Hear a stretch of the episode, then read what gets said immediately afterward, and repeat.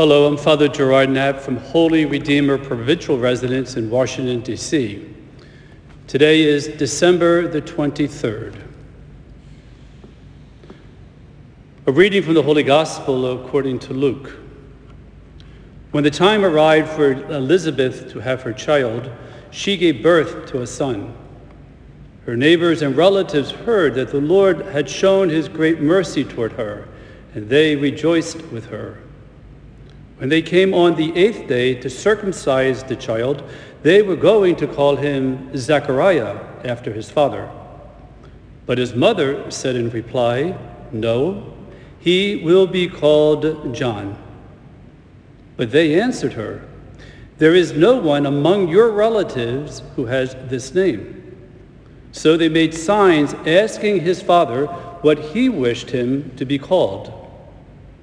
Zechariah asked for a tablet and wrote, John is his name, and all were amazed. Immediately his mouth was opened, his tongue freed, and he spoke, blessing God. Then fear came upon all their neighbors, and all these matters were discussed throughout the hill country of Judea. All who heard these things took them to heart, saying, What then will this child be? For surely the hand of the Lord was with him.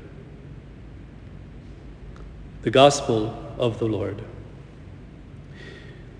These last days of Advent are meant to help us prepare more intently for the birth of Jesus Christ, our Savior and Lord. However, today's Gospel presents for our consideration and reflection another birth, that of John the Baptist. There are a number of similarities between the birth of Jesus and the birth of John. Both began with the angel Gabriel announcing the birth.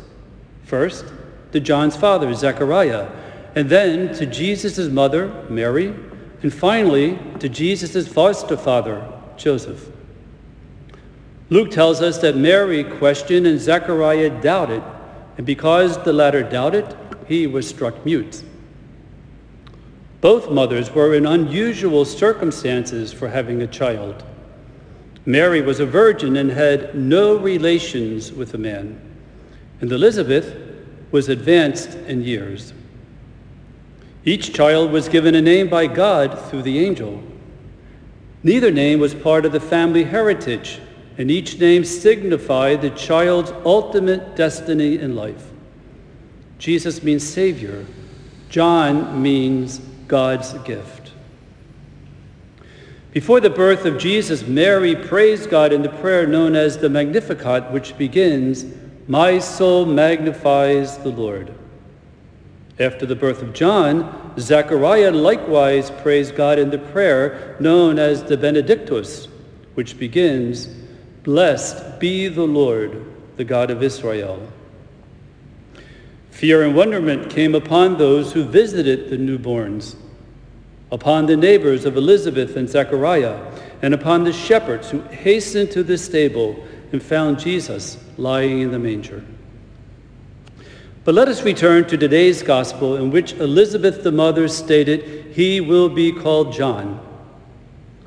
When Zechariah echoed his wife's statement and wrote, John is his name, his mouth was opened and his tongue was loosed and he praised God, during which he stated that his son would be called prophet of the Most High. All who witnessed these events asked, What then will this child be?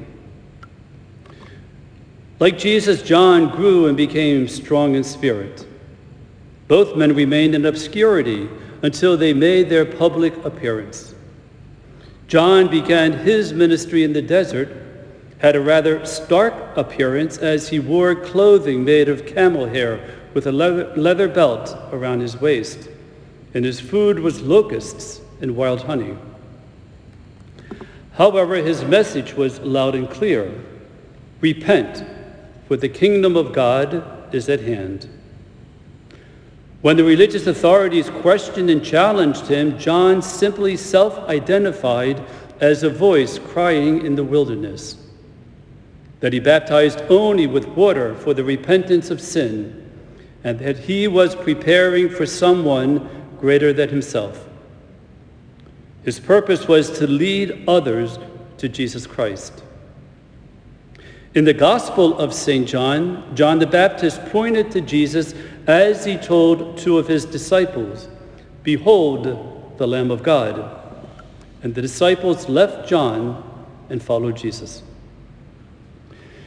Since the Gospels center on the life and ministry of Jesus, we do not read much about John and how he lived the rest of his life. In a word, he was a prophet. In biblical terms, a prophet is one who proclaims the word of God. A prophet tries to bring people closer to God. A prophet confronts evil and speaks the truth. As prophet, John proclaimed the truth, and his fidelity to the truth landed him in prison.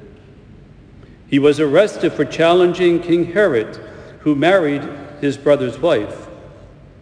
The wife was angry with John and eventually arranged for him to be beheaded.